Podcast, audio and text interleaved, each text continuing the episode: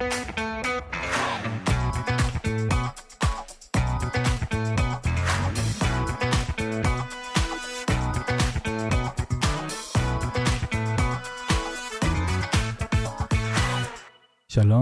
וברוכים הבאים לפודקאסט דיבורי קהילה, CommuniTalks, הפודקאסט על אנשים וקהילה. בכל פרק נפגוש דמות מעוררת השראה שתספר לנו על עצמה, ולא פחות חשוב מכך, על עולם הקהילה. אני דניאל אופק, מנהל מיזם קהילות למדות של קרן רש"י ומשרד הפנים, ואיתי ענווה רצון, עובדת סוציאלית קהילתית, מומחית בפיתוח קהילתי וארגוני בסביבה משתנה, והיום אנחנו מארחים בפרק את עידית רוז. נעים מאוד. ברוכה הבאה. תודה. אתה רוצה מבטא להגיד את זה? עידית רוז. יס. יס. הם יודעים להגיד uh, את השמות שלך ביוון? כאילו, הם צריכים להגיד עידית רוז, או שזה... כן, באנגליה הרבה שנים זה היה אידי, אידי. ולאט לאט uh, הוסיפו את ה-T ועידית. יפה. מדהים. אז אני זכיתי להציג אותך. אז אה, עידית היא מלווה ותומכת יחידים, קבוצות וארגונים במצבי משבר ומעברים לעבר ריפוי. מערכתי והתפתחות מהפנים החוצה. בביסוס תחושת הבטחה הפנימית, בניית חוסן ומנהיגות מודעת ומיודעת טראומה. היא מורה מוסמכת לתנועה מודעת ומיינדפולנס, חוקרת, לומדת ועוסקת במלאכת הריפוי טראומה אישית וקולקטיבית כבר מעל עשור. היא מלכת קבוצות, מאמנת ומטמיעה את רוח הסוציוקרטיה בארגונים דרך למידה מבוססת גוף. ואני אוסיף שאיך בעצם אה, נחשפנו לעידית. אה, עידית הנחתה פאנל אה, על תיאוריית U וסוציוקרטיה, שגם סיכמתי וכתבתי בבלוג, ונוסיף גם כמובן את הקישור, והתאהבתי בה, ולא ידעתי איך להגיע אליה, ואחרי שפרסמתי את הבלוג, כבר פנו אליי אנשים, הרשת קשרים שלנו, אנחנו מדברים כאן על הון חברתי, לפחות שניים שאמרו לי, היי, אנחנו מכירים אותה. אמרתי, יופי, תנו לי את הטלפון שלה. וזהו, ככה זה הגיע. כן, אה, כיף גדול. אז ברוכה הבאה, ואנחנו חייבים את החיבור להדס כמובן. כן. אז... כן, ואני רוצה את החיבור, כי זה לא כך היה בביו, הפן האישי, אבל ספרי משהו שלא יודעים עלייך. טוב, אז uh, רוב המאזינים בכלל לא מכירים אותי ולא יודעים עליי, כאילו יכלתי למצוא כל כך הרבה דברים. אה, והקשבתי לכמה פודקאסטים, אז ראיתי שכבר חורגים מדבר אחד. אה, אז אני ממשיכה את ה... אז קודם כל אולי באמת להגיד שעברית זה שפת אם שלי, אבל זה לא השפה שבה אני חיה כבר 30 אה, שנה, השפה השולטת שלי היא אנגלית, השפה הפילוסופית היא יוונית, והשפה התרבותית היא צרפתית. ואני עושה אנגרום מלונג', בלבול גדול עם השפות. אז אני כבר ככה אגיד סליחה אם אני טועה בין לשון נקבה וזכר, או משנה מילים בעברית אה, שיתאימו לאוזן הבריטית שלי. אז זה דבר אחד. בזה את מתאימה לדניאל בבלבול בין זכר לנקבה, אז אל תדאגי. זה כנראה משהו קיבוצי. אוקיי. יכול להיות. היינו בעיקר בחצרות. כן, הכל אה, שלי, שלך, שלה, שלו. לגמרי, לא חשבתי על זה אף פעם. כן. אין אני. אין אני. טוב, זה מאוד מעניין מה שאמרת פה, הדבר הזה שאין אני, שאנחנו בעצם נולדים לקהילה בקיבוץ, אבל אולי תכף נגיע לזה. הדבר השני שאולי הייתי רוצה להגיד זה שאימא שלי מאוד מאוד רצתה בת, והיו לה ארבעה בנים, נולדו ארבעה בנים, והיא אמרה, אני לא מוותרת, אני לא מוותרת, אני רוצה בת. ובסוף הגעתי, והיא קראה לי עידית, עם אהבה אדמה, והיא קראה לי עידית. ולא התחברתי לשם הזה אה, רוב שנות חיי. באנגליה בכלל, כמו שאמרתי, הורידו לי חצי מהשם וקראו לי אידי, וכשהגעתי ליוון והתחלתי באמת להסתכל על הטבע ועל האדמה, משהו בי הבין את השם שלי, ושהשם שלי זה בעצם הייעוד שלי. אה, לגדול אליו, לגדול להיות באמת אה, אדמה פוריה, להבין איך אני עושה את זה, ובאמת זה שינה לי את כל החיים, כי זו פעם ראשונה שישבתי עם הטבע, וישבתי עם העולם, וראיתי איך קהילה פשוט קורית. איך הטבע מתארגן. אה, וזה, וזה גם מחבר אותי לאיפה שאני פה היום, וגם את יודעת לגדילה שלי בקיבוץ, אז זה הרגיש לי ככה פרט אה, שכיף לשתף. אז כבר פתח קצת את ה, אולי התשובה לשאלה הבאה, שזה איך הגעת לעולמות הקהילה או, או הארגונים או הרשתות. פתח באמת שנולדת בקיבוץ, אז בואי תספרי לנו קצת את החיבור שלך גם לכל זה היום. כן, אני חושבת שזה נס שאני יושבת פה היום. לא סתם עזבתי גם את אנגליה והלכתי לחיות בהר ביוון במשך 15 שנה. אני רוב שנות חיי הבטחתי לעצמי שקהילה ואני לא, לא יעבוד יותר ביחד. וזה באמת התחיל מהקיבוץ. אני זוכרת שכבר בגיל בסביבות גיל שבע ותשע הייתי יותר ויותר מודעת לכך שהחברה והקהילה אה, ויותר מאוחר גם המדינה בעצם לא משפיעות מאוד על הפרט. ממש משנות את הפרט ולא ממש מכלילות את הפרט בתוך הקהילה. זה הולך יותר לכיוון אחד וזה לי זה הרגיש כמשהו שפשוט מונע ממני את, אה, את אפשרות הבחירה, את זכות הבחירה שאיתה נולדתי. אמ, ותמיד מרדתי בכל המערכות האפשריות שרק אפשר. ובאמת את ישראל עזבתי גם אה, בגיל 20, אמ, אבל בגיל 9 החלטתי שני דברים. אחד שאני אעזוב, ואחד שאני אמצא מערכות בריאות ותקינות לשיתופיות, לקהילה, כי את זה אהבתי בקיבוץ. אהבתי, אף פעם לא הרגשתי עוני או איזשהו חוסר כזה או אחר, אבל משהו לא עבד לי בפן החברתי והשיתופי. אה, ולסוציוקרטיה הגעתי לגמרי במקרה, בהכשרה למורים לתנועה מודעת. את ההכשרה אני לא זוכרת, אבל את ההרצאה, ובאירופה אנחנו קוראים לזה Dynamic Self-Governance, אה, את ההרצאה על סוציוקרטיה שהגיעה מתוך ארגון שעד היום אני גם חלק ממנו, אה, למורים מודעים, למורים לתנועה מודעת, הם דיברו שם ונתנו לנו, הסבירו לנו איך הארגון שלהם עובד. חזרתי הביתה וזה כבר מעל עשור ומאז אני עובדת איתם וזה באמת התחיל להיות חוויה מתקנת בעצם אה, לגדילה שלי בקיבוץ, בתוך אה, קבוצה ובתוך קהילה ו... והיום אני בעיקר מתעסקת בקהילות אה, שהן אונליין, קהילות שהן יותר on the edge אז זהו. תתרגם, כן. תתרגמו לי on the edge, כי המילה פתאום לא מופיעה לי בקצה. במרחב אולי, כאילו לא? כאילו זה יהיה על הקצה, אבל לא, אני לא שאת מתכוונת. אבל לא הקצה כמו שאנחנו מדברים על קהילות של כן. פריפריה, יותר על, הק... על הקצה שהן קהילות שמבחינתי כל היום מחפשות חדשנות, ש... שיוצרות חיבורים, שמביאות uh, יותר ויותר קוהרנטיות לעולם שיש בו הרבה קומפלקסיטי, הרבה מורכבות. אמ, והן קהילות בינלאומיות אה, וירטואליות אה, ולכן אני גם כן מכירה המון אנשים אה, בכל העולם. וגם ה-one body בעצם שזה הגישה שאני מפתחת היא באמת מביאה איך אנחנו עובדות עם תיאוריה. יהיו בתוך הסוציוקרטיה בתוך ההולוקרטיה איזה דברים מחברים וגם בפרט גם בעבודה האישית בתמיכה אישית אחד על אחד ואם זה בקבוצות ואם זה בארגונים. אני חושב שהסיפור שלך הוא קצת מספר את הסיפור של עולם הקהילות. אמ, בדיוק אה, עשיתי איזה, העברתי איזושהי הרצאה קצת על ההיסטוריה של עולם הקהילה במדינת ישראל. ואחד הדברים שקרו מבחינת הקהילות בהקמה של המדינה, שהם בעצם דוד בן גוריון וכל הסיפור של כור ההיתוך, אפרופו לייצר פה איזשהו זה, הוא, בעצם לא אפשר לקהילות, ובטח לא למגוון וכדומה. אני חושב שבקיבוצים הרגישו את זה, אפרופו, שנינו גדלנו בקיבוץ, אנחנו יודעים את זה.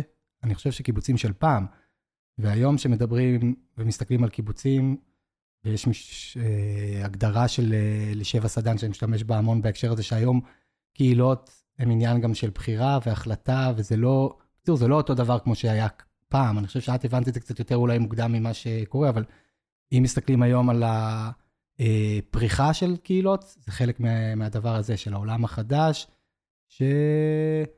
אה, לראות הרבה פעמים את האינדיבידואל ואת המגוון וכל אה, מיני דברים כאלה בתוך אה, הפן הקהילתי. ואני חושב שזה בסוף, אם, את שואלת אותי במה את מתמחה, זה בדיוק במקומות האלה של כאילו לעשות קהילות שהן קהילות של העולם החדש. זה ממש ככה. לגמרי, מתוך הבנה שהאינדיבידואל יוצר את הקהילה, באותו מידה שהקהילה יוצרת את האינדיבידואל. זאת אומרת, בשבילנו להיות מי שאנחנו באיזושהי סמכות פנימית ולהביא את הקול ואת הביטוי שלנו לתוך קהילה, אנחנו צריכים להרגיש איזושהי הרגשת בטחה וזה צריך להיות מקובל. אמ, כן, שזה... אני מרגיש שאני עדיין לומד את זה, אפרופו קיבוץ שאני אה, הרבה פעמים אה, עדיין אה, בתוך קיבוץ שהוא לא תמיד חייב להיות כזה, אבל אני מרגיש שאני צריך להיות כמו כולם, את יודעת, להתנהג בהתאם לקודים וכאלה, אז מעניין, בסדר, מדהים. אז בואי תסבירי, הפרק של היום, שנייה נמסגר אותו, הוא בנושא של סוציוקרטיה, ואז נדבר גם על המורכבות מן הסתם, ובטח אה, אפשר יהיה בלי להכניס את תיאוריית U, ו...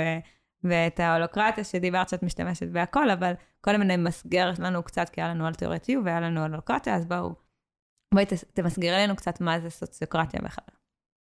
אוקיי, okay. אז אולי uh, להגיע לסוציוקרטיה דווקא, חשבתי להתחיל כאילו יותר מהמטה, ואז להיכנס יותר לעקרונות, uh, לדבר על איזה ארבעה עקרונות, uh, ותעצרו אותי בכל רגע אם יש לכם uh, ככה שאלות, כי אני יכולה להתחיל לדבר. Um, אז באופן כללי סוציוקרטיה היא בעצם תיאוריה של ממשל אה, ששואפת אה, להנגיש מרחבים שהם מבוססי בטחה פסיכולוגית רגשית ויחד עם זאת אה, מרחבים שיש בהם יצירתיות ושיש בהם אפקטיביות. אנחנו עושים את זה בדרך כלל על, על, על זה שאנחנו יוצרים הסכמות, מקבלים הסכמות בצורה שיתופית, אנחנו לא עושים הצבעות אלא בחירות גם כן בהתנהלות אחרת. ובאמת מה שמייחד את זה, שזה גם ככה קצת מתקשר לי למה שנאמר פה מקודם, שזה קבוצה של אנשים שיש לה מטרה משותפת. אני חושבת, אם אנחנו מדברים על קיבוצים, אחד הדברים שקרו לא בשנים שקיבוצים התפתחו, זה שבעצם קצת האידיאל והמטרה המשותפת כבר לא הייתה משותפת. והיופי של סוציוקרטיה, ובכלל של כל המבנים החדשניים יותר, זה שאנחנו כל הזמן בודקים. בודקים את עצמנו מול הייעוד וגם שואלים את עצמנו את מי אנחנו משרתים. האם אנחנו משרתים את הפרט, את הקהילה, או האם אנחנו גם מכלילים את, ה, את המרחב הגדול יותר. אמ, עכשיו סוציוקרטיה זה לא דבר חדשני, זה לפחות אה, כבר אה, מעל 30 שנה באירופה, זה התחיל את זה מהנדס אה, הולנדי, מהנדס חשמל ויזם, שבעצם למד בשיטה כזאת בבית ספר שלו, ואם אנחנו הולכים עוד יותר מאוחר, עוד יותר מוקדם, אז כבר ב-1851 אה, אוגוסט קומטה, פילוסוף צרפתי, אה, הגה את המילה סוציוקרטיה, והוא לקח אותה באמת אה, למקומות יותר פוליטיים, שמסתכלים על הצבעות שמשרתים את החברה ולא את השליט. סופר מעניין, בפודקאסט אחר.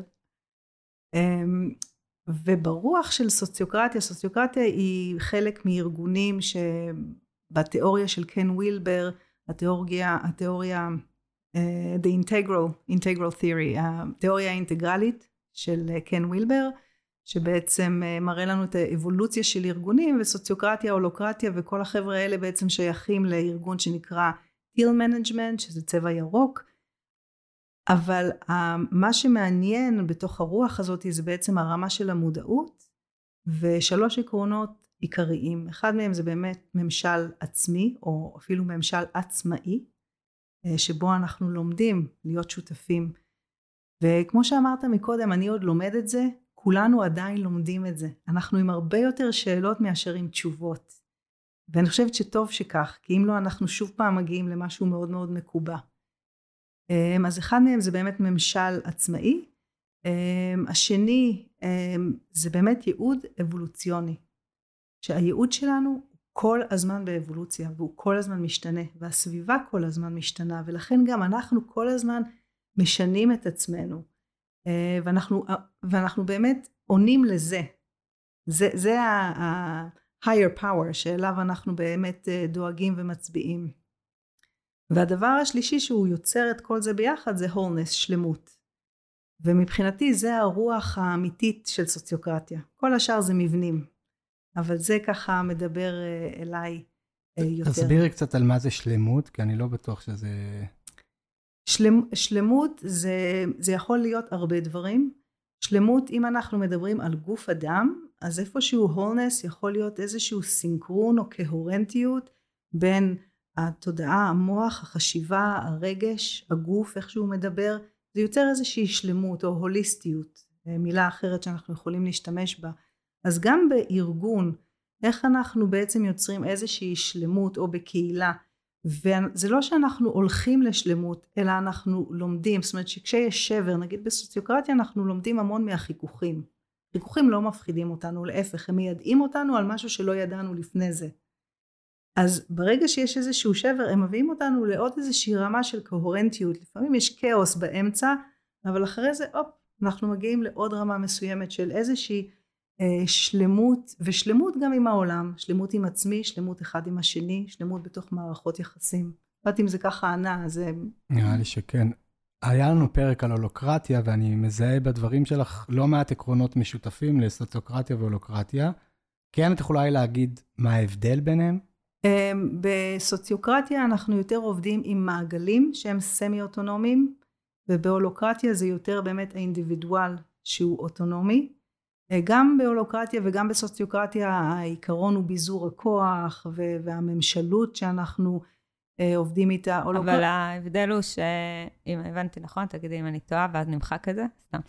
שסוציוקרטיה הוא עדיין מבנה היררכי, כלומר יש בו, יש בו הנהלה, ובהולוקרטיה זה מבנה בעצם של תפקידונים וייעוד, ש, שכולם משרתים את הייעוד ולא כביכול את ההנהלה. כן, ואני גם חושבת שגם בהולוקרטיה, אם אנחנו ניכנס יותר ויותר פנימה, אנחנו נמצא שם היררכיה, ואני רוצה להגיד שאין רוע בהיררכיה. היררכיה היא דבר טבעי, ולהפך, ארגונים וקהילות שניסו להיות פלאט, שטוחים, לא משגשגים לאורך זמן. היררכיה אנחנו רואים אותה בטבע, דרך שמפל מפיל את המים שלו. אימא אה, וילד, אבא וילד, יש היררכיה שהיא, שהיא בסדר לגמרי. הבעיה שלנו וגם הסיבה שהרבה אנשים מגיעים לסוציוקרטיה כי הם פגועים מהיררכיה, הם פגועים מסמכות. אולי הם פגועים מיחסי הכוח, או בש... בדרך של השימוש ביחסי הכוח. בדיוק, בדיוק. אז, אז איך עושים באמת היררכיה, זאת אומרת, מה זה היררכיה שהיא לא אני תגידי לי היררכיה, אני אגיד לך זה כוחניות. לגמרי. אז איך, איך יש דבר כזה בכלל היררכיה שהיא לא כוחנית? זאת אומרת, מה זה בכלל הדבר הזה? זה אפשרי? אם אנחנו מדברים על כוח, אז היררכיה בריאה זה היררכיה שזה לא כוח מעל, זה לא כוח מבפנים, אלא זה כוח עם. ואנחנו בעצם בשותפות, ובכל, וזה היופי גם בסוציוקרטיה, ואני לא יודעת כל כך בהולוקרטיה עד כמה זה נמצא, אבל במעגל אחד, אני אולי המנהיגה התפעולית ויש לי שם היררכיה מסוימת, אני יכולה לשבת פתאום במעגל אחר ולהיות חברה אחת מהמעגל וזה כל הזמן משתנה. אז בזה שאנחנו גם לוקחים תפקידים שונים ואנחנו יודעים את התפקיד של המנהיג התפעולי או של הבורד אז אנחנו גם יותר יש, יש, לזה, יש לנו קרבה אנחנו מבינים את הקשרים ש, ש, שקורים אבל השאלה שלך איך עושים את זה זה ריפוי טראומה מבחינתי, כי אנחנו רובנו לא מכירים ואין לנו מודלים של היררכיה בריאה.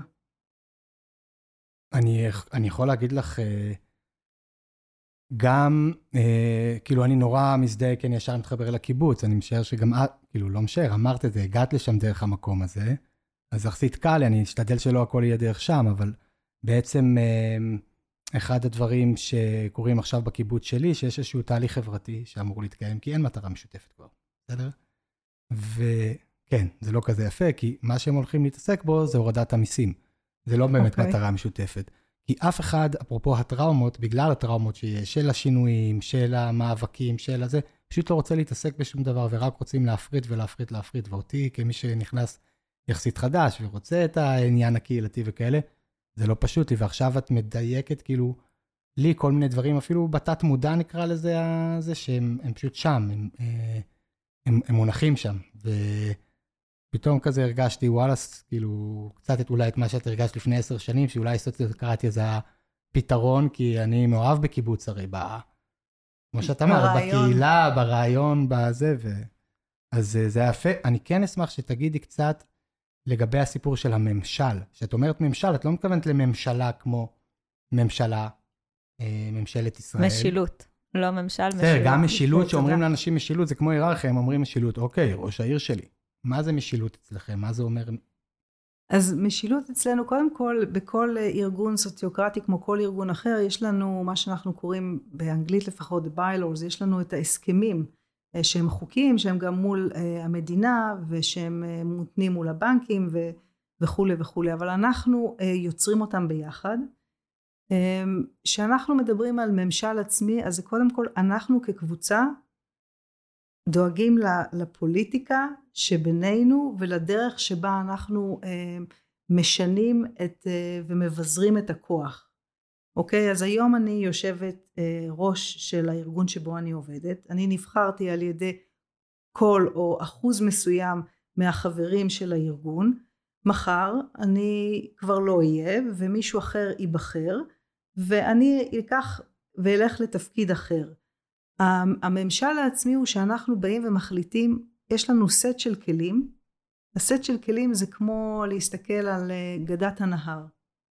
הם נותנים לנו, מנווטים לנו את גדת הנהר, והמים שזורמים בפנים זה כל מה שאנחנו אה, מחליטים לעשות ואיך שאנחנו רוצים לעשות את זה. אז גם הממשל הוא באמת, גם ממשל עצמי שלי, כי זה מעלה הרי, זה יציף מלא דברים. מי שבא לעשות, לעבוד בסוציוקרטיה אבל לא מוכן להסתכל פנימה ולראות אותו מול האחר ואותו מול הקבוצה, כנראה שייפגע וכנראה שלא יתפתח. או אותו מול עצמו. שזה נראה לי המפגש הכי קשה. זה כן. הרבה פעמים. כן. אה, ומה שהזכרת על הנהר, זה קצת מזכיר לי, כשיצאתי למשלחות חירום, אחרי זה בניתי מזה איזושהי הרצאה שנקראת בין תכנון לחוסר תכנון. אה, כי אתה באמת, אף פעם אה, לא ידעתי מה אני אפגוש, אף פעם לא יודעים מי יהיו השותפים, מי האנשים שתעבדו, איזה סוג של אישויים, social issues ו-protection issues תפגשי שם, אז תמיד אני קוראת לזה שצריך לבוא עם משהו מתוכנן, איזשהו ריבוע, הוא גם נותן חוסן לי, כי אני לא מגיעה ומרגישה שאני all over the place ואני לא יודעת מה יקרה, אה, אבל זה גם נותן לי איזושהי מערכת תמרון בסוף שהיא הרבה יותר קלה. ולקח לי המון זמן להבין את זה, שהתכנון וההגעה עם הדבר הזה, זה שומר עליי. כאילו, כי הייתי בועטת במוסכמות ובכל דבר אפשרי. אה, ובעצם הגמישות והיכולת יצירתיות מגיעה, כשהיא מגיעה בתוך הדבר הזה, יש גם הגנה גם לעצמי וגם בסוף מה שאני מביאה הוא הרבה יותר אסוף ונכון לאנשים שאני עובדת איתם. כן, לגמרי, כשאת מדברת זה, אני בדיוק מסתכלת פה על התמונות על הקיר, ואני אומרת, בעצם את מביאה את הקנבס ואת גבולות הקנבס, ואז יש לך את כל האפשרות ליצור עליו כל מה שאת רוצה וכל מה שצריך. מתוך הקשבה ומתוך אה, הרגשת בטחה מסוימת, כן. אמ. איך זה, מה זה בפועל? תני לנו, דבר ראשון, דיברת על זה שיש, כאילו בעולם זה כנראה מוסדר, הסיפור הזה של סוציוקרטיה. לגמרי. זאת אומרת, לג... זה, זה התאגדות מסוימת של אנשים, גרים ביחד, זה שיתופי, לא שיתופי, זה אמרת שזה גם יכול להיות גלובלי באיזשהו אופן, זאת אומרת, היום מה, אנחנו מה, רואים זה את זה ב-co-housing, בכל העולם, באירופה ובארצות הברית, זה מאוד מאוד חזק ב-co-housing, שפשוט אנשים באים ומוצאים דרכים אה, לקנות אדמה מסובסדת, לקנות, אה, להנגיש אה, בתים, אם זה לקהילות שונות, אם זה לעצמם, והקהילות האלה מתארגנות הרבה פעמים באופן סוציוקרטי, בקואופרטיבים, שוב פעם, של אוכל, של בריאות, באמת בכל העולם, בעיקר באנגליה אני מכירה כבר לפחות אה, ארבעה קואופרטיבים שמאוד משגשגים אה, ובונים את עצמם באופן שהם כולם חברים, לכולם יש אותם זכויות. קצת כמו דרך אגב, זה מזכיר לי קצת את בנק אופק בישראל, שזה בעצם הבנק החברתי הראשון. יש לך מניה? יש לי מניה, בדיוק הש... היום ראיתי מייל מהם בג'ימל ואמרתי אולי אני אשים אותם בספאם. כאילו, לא יודע. אני שמח שזה קואופרטיבי וזה, אבל עד היום לא... בוא נגיד שבנק מזרחי לפחות אה, עד היום אה, לוקח לי את הכסף יפה יפה, ולא בנק אופק, ואני אשמח שזה יהיה שם, אבל... גם אני. כנראה זה לוקח, זה לוקח הרבה זמן. אז דיברנו קצת על הסוציוקרטיה והסברת לנו על זה קצת. נראה לי, דניאל אולי רוצה שתתני לנו דוגמה ספציפית אה, של איך מתארגנים, ואז אחרי זה אני רוצה שנמשיך למקום שבו נפל, נפלה לך, נפל לך האסימון נגיד, כי כולנו עוד יודעים מה זה אסימון במי שכאן בשולחן, אה, על הצורך במורכבות והשילוב. אז אתה רוצה שאני אדבר על עקרונות מסוימים בתוך הסוציוקרטיה? אני אסביר לך. אנחנו יושבים פה במדינת ישראל, ויש לך בכלל דוגמה למה זה סוציוקרטיה, יש משהו שאת יכולה לתאר שהוא סוציוקרטי, או פועל על פי עקרונות סוציוקרטיים? בישראל? כן.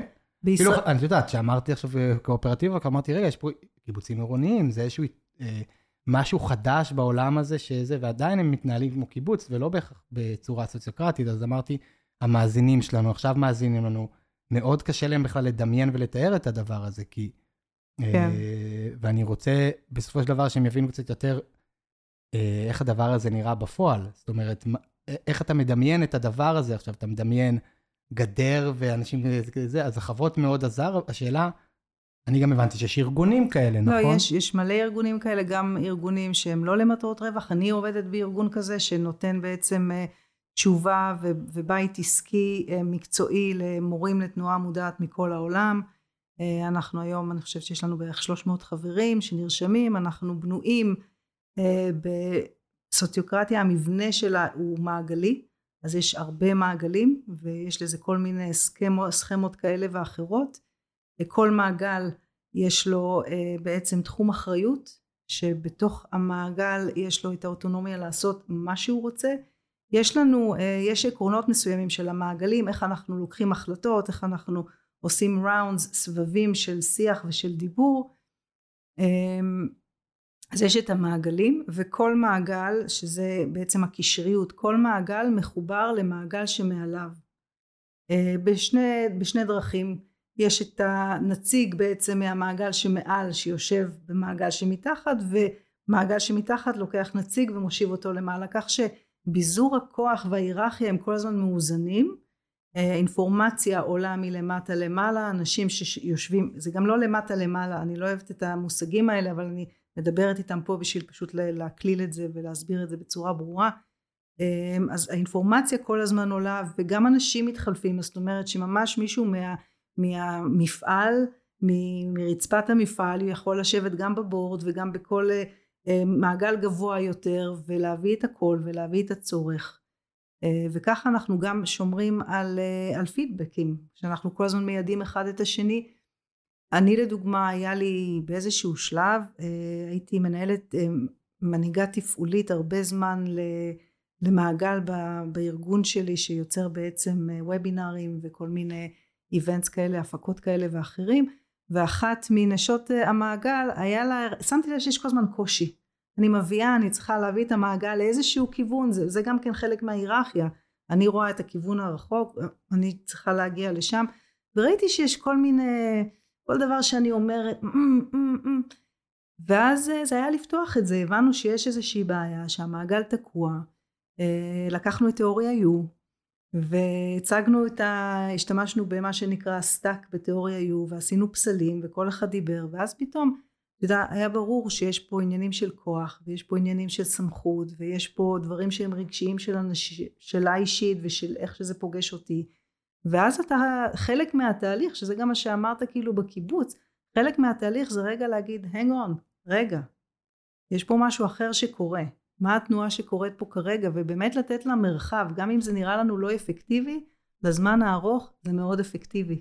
כי אנחנו, אנחנו גדלים ביחד ואנחנו יוצרים דברים והיום אני והיא יוצרות מלא דברים ביחד הרבה יותר ממה שדמיינו ומה שהיא הביאה אינטליגנציה. היא שירתה אותי ואני שירתתי אותה והרי זה קהילה אני, נראה לי שאנחנו גם נצרף איזה, נשים איזה כזה תמונה של איך זה נראה המעגלים האלה. כן, אני אשמח, אני אשלח לכם. אני חושב שהמדיום הזה של, אה, של פודקאסט הוא מדהים לדברים מסוימים, אבל אה, לת... כאילו זה נורא חשוב, לפחות לי נגיד, שאת עכשיו מזה, לראות איך זה נראה, ועוסקים בכל נושא בעצם בסוציוקרטיה. זאת אומרת, אפשר לקחת את השיטה הזאת ולהשתמש בה... כל נושא, בתי ספר, וואלה. עובדים סוציוקרטית, בתי חולים, בתי אבות.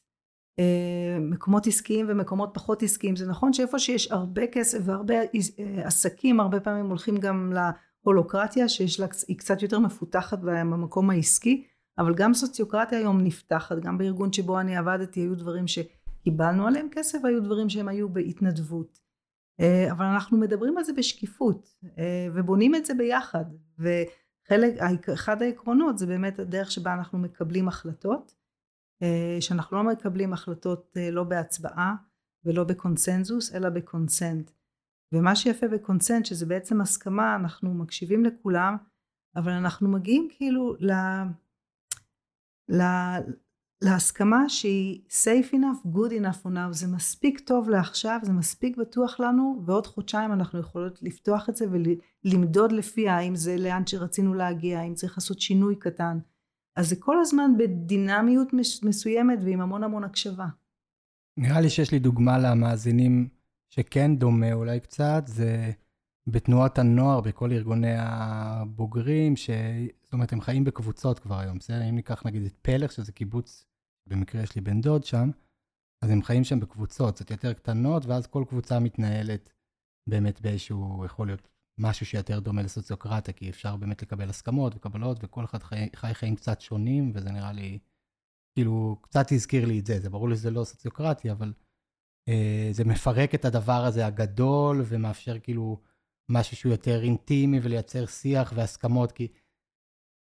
לא יודע, שיש קיבוץ עכשיו של 400 אנשים, לייצר הסכמות ולעשות מעגל שזה, זה משהו שכבר לא פרקטי ובלתי אפשרי. נכון. אפרופו אולי ארגונים, למה הם לוקחים את זה יותר להולוקרטיה, שזה יותר... אה, כן, ויש ויש, זאת אומרת, גם בישראל יש כבר סוציוקרטיה, וזה זה הרבה פעמים מעורבב, והרבה פעמים פה קוראים לזה בישראל יותר אה, ארגוני מבוססים אמון, אה, הטריבונה, כן. גם כן פועלת ככה, ויש עוד, אני פשוט קצת פחות מכירה בדיוק מה שיש בישראל. הטריבונה עכשיו עברו להולוקרטיה.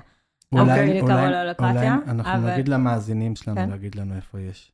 נכון, אתם מוזמנים לכתוב לנו. בשבילנו. ואני, לגמרי. ואני גם אשלח לכם. אנחנו- אולי נקים אבל- מעגל של אה, זה, סוציוקרטיה, של אה, לחפש אה, ארגונים רגע. כי עד שזה- עכשיו אתה ממש אוהב את זה, אבל אני רוצה שת... יוטבתה לפי דעתי, רפת יוטבתה, היא סוציוקרטית הולוקרטית. אז נעשה סיור לשם עם המאזינים. יאללה. אז עכשיו תספרי לנו מה לא עובד בזה.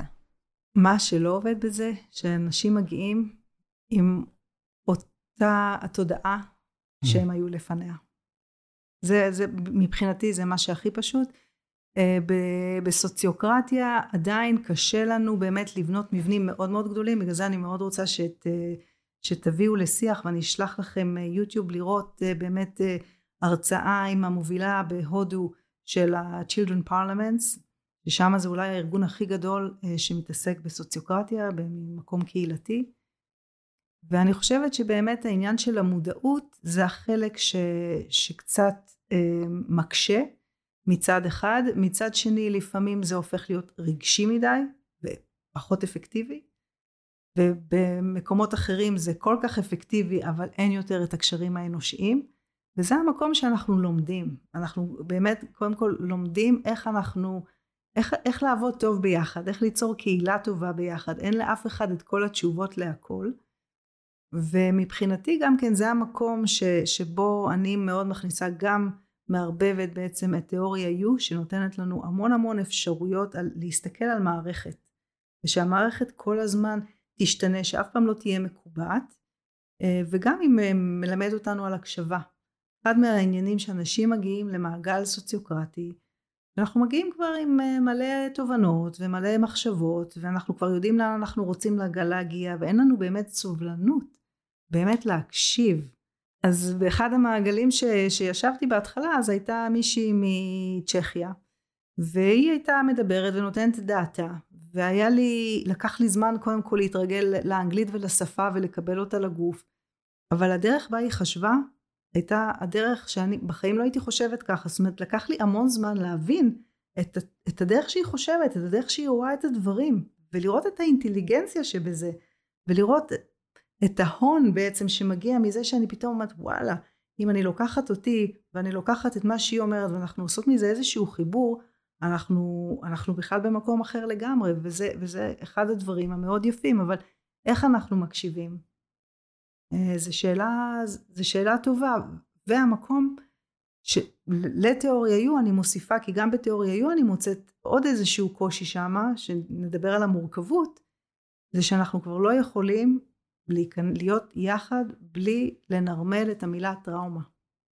בלי להיות מודעים כמנהיגה, כמישהי שמובילה תהליכים, להיות מודעת שבכל קבוצה, בכל משפחה, בכל קהילה, בכל ארגון, יש רובד של טראומה שהיא לא מדוברת.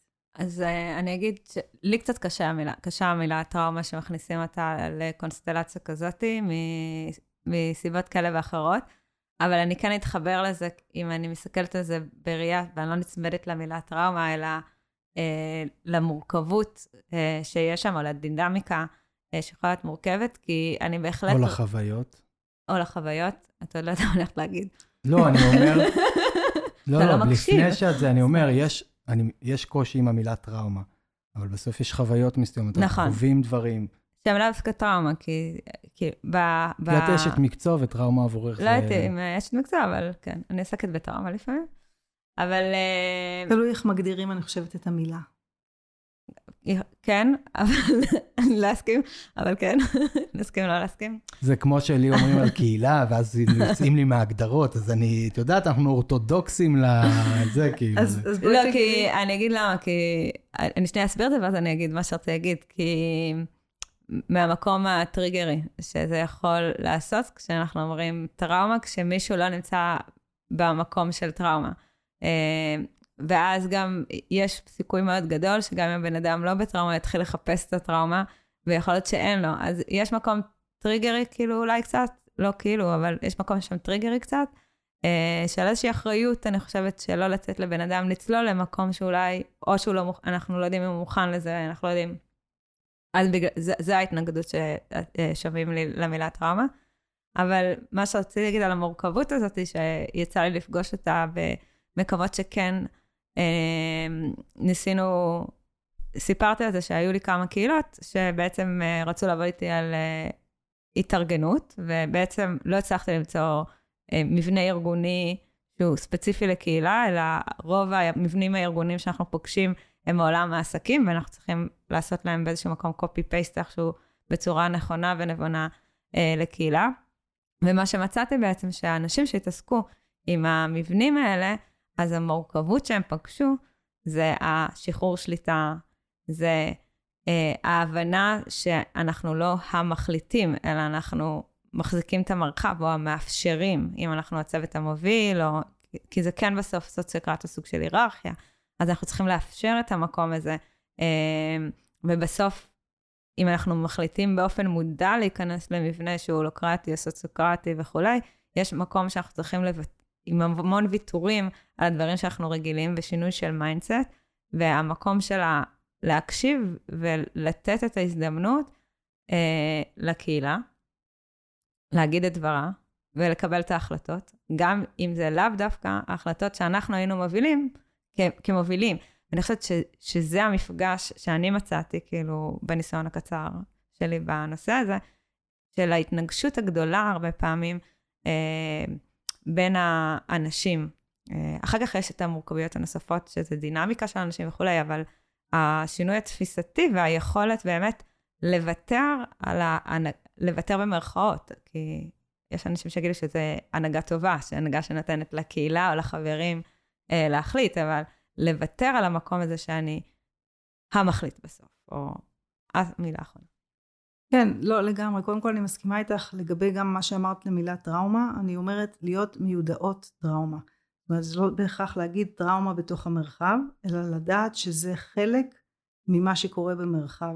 וזה כמו שאת יודעת, את נכנסת לפגישה ואז הפסיכולוג אומר לך, זה מקום בטוח. ואז פתאום, אומרת, רגע, אולי זה לא היה בטוח? כאילו, זה פתאום מעורר בנו שאלות. אז אני מאוד מבינה את מה שאת אומרת.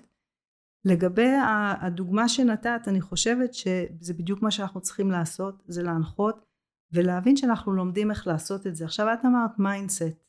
אני אומרת mindset is one thing, אבל צריך גם לשנות את ה-heart set. וכשה-heart set של כולנו הוא עם איזשהו מצפן ברור, ומצפן שגם יודע שאנחנו הולכים לעבור איזושהי חוויה מסוימת. גם אני שהגעתי לסוציוקרטיה ולקבוצה, זה היה עבורי ריפוי. זה, זה נגע בי, זה הדליק לי את כל הנקודות שרק אפשר בתוך קבוצה, ולדבר ולא לדבר, ואותה רואים ואותי לא רואים, מלא מלא דברים. אבל זה חלק, בגלל זה סוציוקרטיה היא לא רק, היא לא רק מטרה, היא גם הדרך שלנו, היא הדרך של האנושות שלנו אה, להתפתח, אה, דרך ארגונים, דרך קהילות, דרך קבוצות, ולעשות את זה ביחד, כי כולנו ביחד בזה, אני לא יודעת יותר ממך, ואת יודעת בדברים מסוימים יותר ממני, אבל אנחנו כולם באים ולומדים מזה. אבל אני חושבת כמה זה קשה, שאתה גד, גד, אנחנו גדלים כל, החי, כל החיים שלנו במבנה משפחתי לצורך העניין, שהוא מאוד היררכי, ויש לנו ממשלה שהיא מאוד היררכית. לגמרי. וכל המבנים החברתיים שאנחנו חיים בהם וגדלים בהם הם ככה, ואז כאילו מגיעים לנו עם איזשהו רעיון חדש, קונספט חדש שהוא מ-1891, אבל... 51, 51, כן. אבל לכאורה הוא חדש ב heart וב mind, ואיך עושים את האדפטציה הזאת? זה...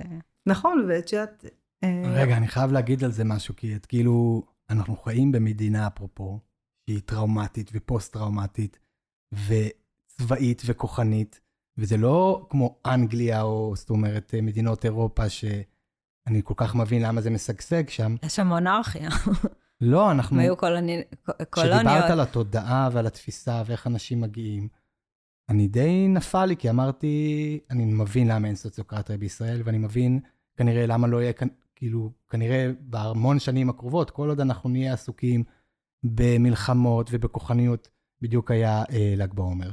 והסיפור שמספרים שם זה בר כוכבא, אני אף פעם לא נכנסתי לעומק, אבל מה זה סיפור בר כוכבא? זה הלוחם האמיץ שניצח, ואז אתה מגלה שהעם היהודי הושמד, 500 אלף יהודים, אה, זה, זה, זאת אומרת, ואז אתה מגיע לתוך מקום כמו סוציוקרטיה, אמרתי לך, גם אני עדיין מתקשה עם זה, ואני עוד... זה, אבל...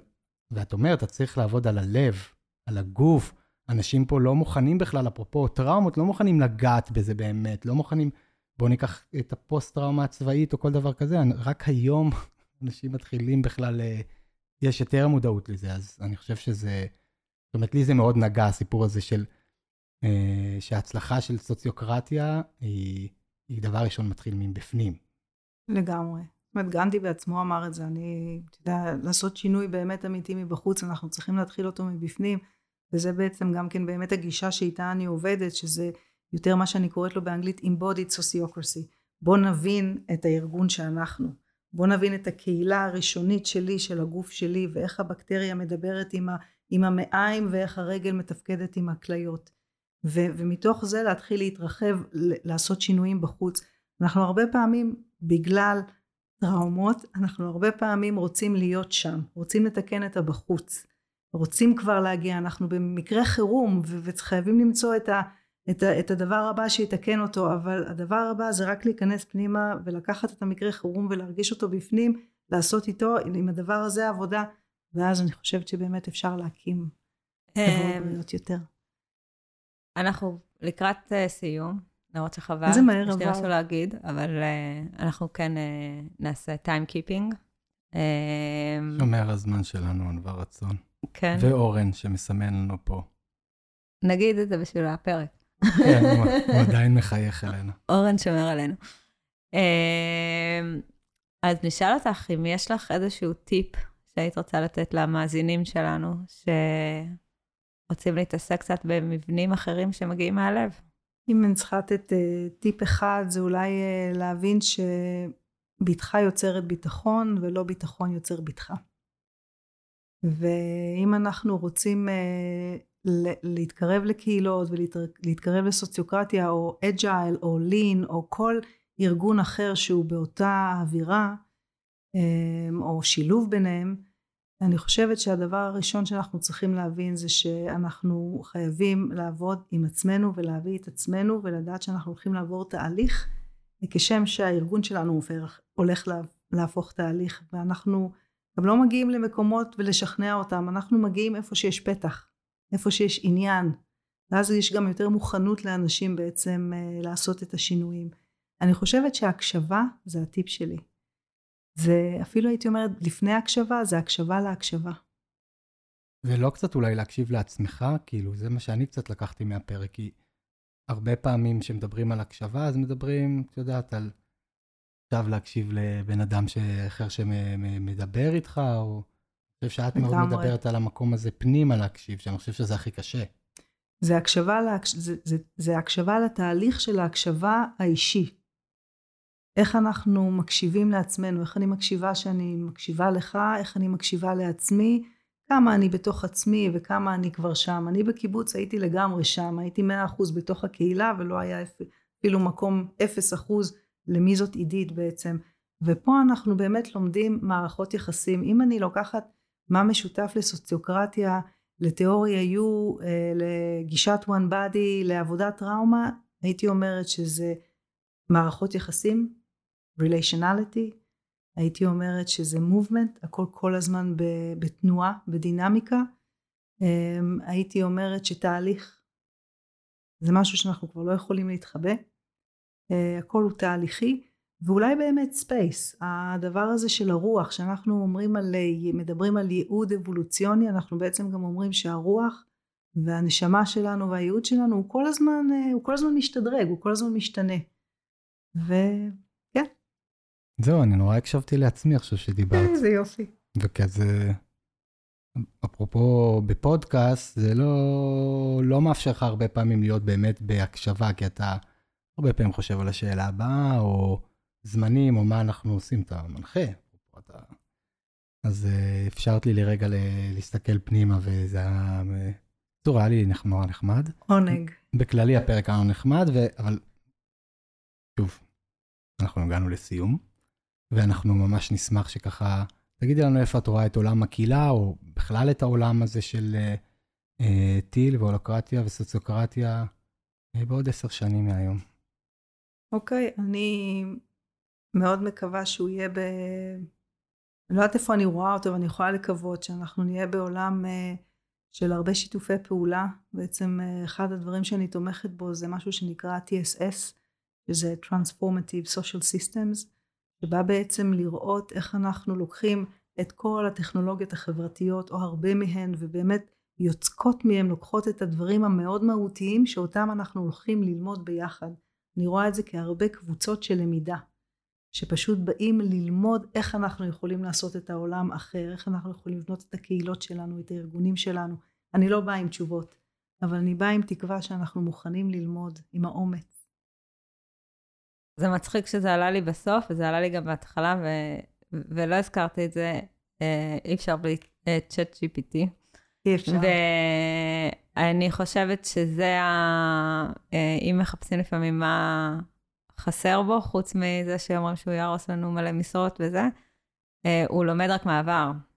הוא, הוא לא מפתח לעתיד. אה, עדיין. עדיין. כל עוד הוא ככה, כאילו, הגר... נכון עכשיו זו גרסה 0.4.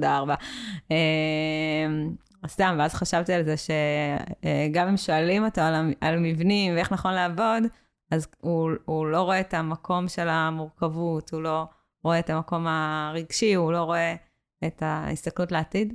אני רק אוסיף על מה שאמרת, אתמול קראתי מאמר שאני לא מצליחה למצוא אותו כי הוא היה כל כך מעניין, שהדרך שלנו להתחיל לחנך את צ'אט GPT זה להתחיל לכתוב וליצור הרבה תוכן על קהילות, על חברויות, על שיתופי פעולה, על אהבה, להראות דווקא את הצד האנושי הזה שלפעמים אנחנו מדברים עליו פחות, בשביל לחנך בעצם את צ'אט GPT לדברים חיוביים, ולא רק על להסתמך על הרבה עבר שהוא קשה וכואב. אז הנה, זה... על טראומות. אה, לא רציתי להגיד. כן, כן, שמתי. אז זה המילות, אה, נראה לי... מילות מפתח. אה, מילות מפתח, או המילות סיכום רציתי להגיד, האמת היא. אבל אני, אני אוסיף משהו אחד ברשותכם. ונראה לי שאמרתי לך את זה גם בשיחה הראשונית, באמת גם כשלומדים מיינדפולנס או מדיטציה אפילו, ולומדים אותה ספציפית לעבודה עם מורכבות מאוד קשה או עם טראומות אצל אנשים, מלמדים לא ישר להסתכל פנימה על הרגשות, אלא להתחיל דווקא עם הבחוץ והתחושות שיש לנו, נניח, הפיזיולוגיות, אה, ולהתחיל עם המחשבות, ואז תחושות פיזיולוגיות, ורק בסוף לעבור לרגשות, מהקושי שדיברת עליו מקודם, להתמודד עם מה שעולה לי בפנים. אז... אה, כן, והכל בהדרגה, והכל מאוד לאט, וגם להכיר בזה שכל טראומה מייצרת משאב. עם כמה שהיא כואבת וקשה, היא מייצרת אסטרטגיה ואיפשהו משאב שאנחנו מסתכלים על העם היהודי ומה שאנחנו עברנו, אנחנו גם בעלי חוסן אה, מאוד מאוד מיוחד, וזה גם בזכות הדברים שעברנו אותם, שאנחנו אומרים עליהם טראומה. אז אה, טראומה זה באמת מילה שאני יכולה גם להבין למה היא קשה ולא נעימה. אה, והלוואי והיינו מוצאים לה... זה נקרא צמיחה פוסט-טראומטית. כן, זה, זה נקרא גם, אה, גם ריפוי וגם, כן, וגם המשכיות, הישרדות. כן, החיים עצמם. כן. אז מה נגיד? אני אגיד שהייתי בטוח שתגידי שאנחנו מבקשים מהם לדרג אותנו חמש כוכבים בס...